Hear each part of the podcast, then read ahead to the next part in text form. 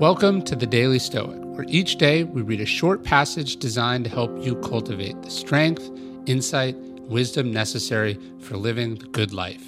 Each one of these passages is based on the 2,000 year old philosophy that has guided some of history's greatest men and women. For more, you can visit us at dailystoic.com.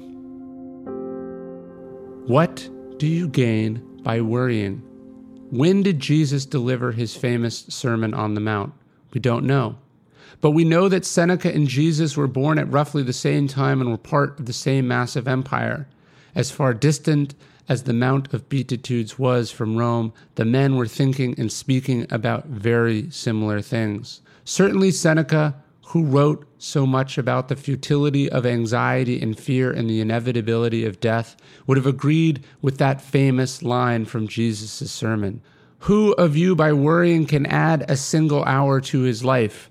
So if you cannot do such a small thing, why do you worry about the rest? Jesus believed that what happened to human beings was more or less up to God. Seneca, that it was more or less up to fate.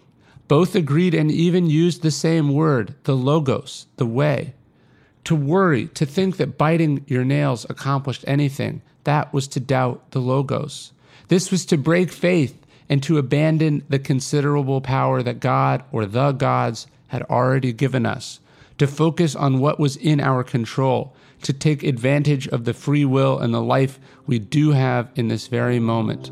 This is a 2,000 year old cross cultural, philosophical, and religious insight. And yet, what are most of us going to waste time with today? It's worry.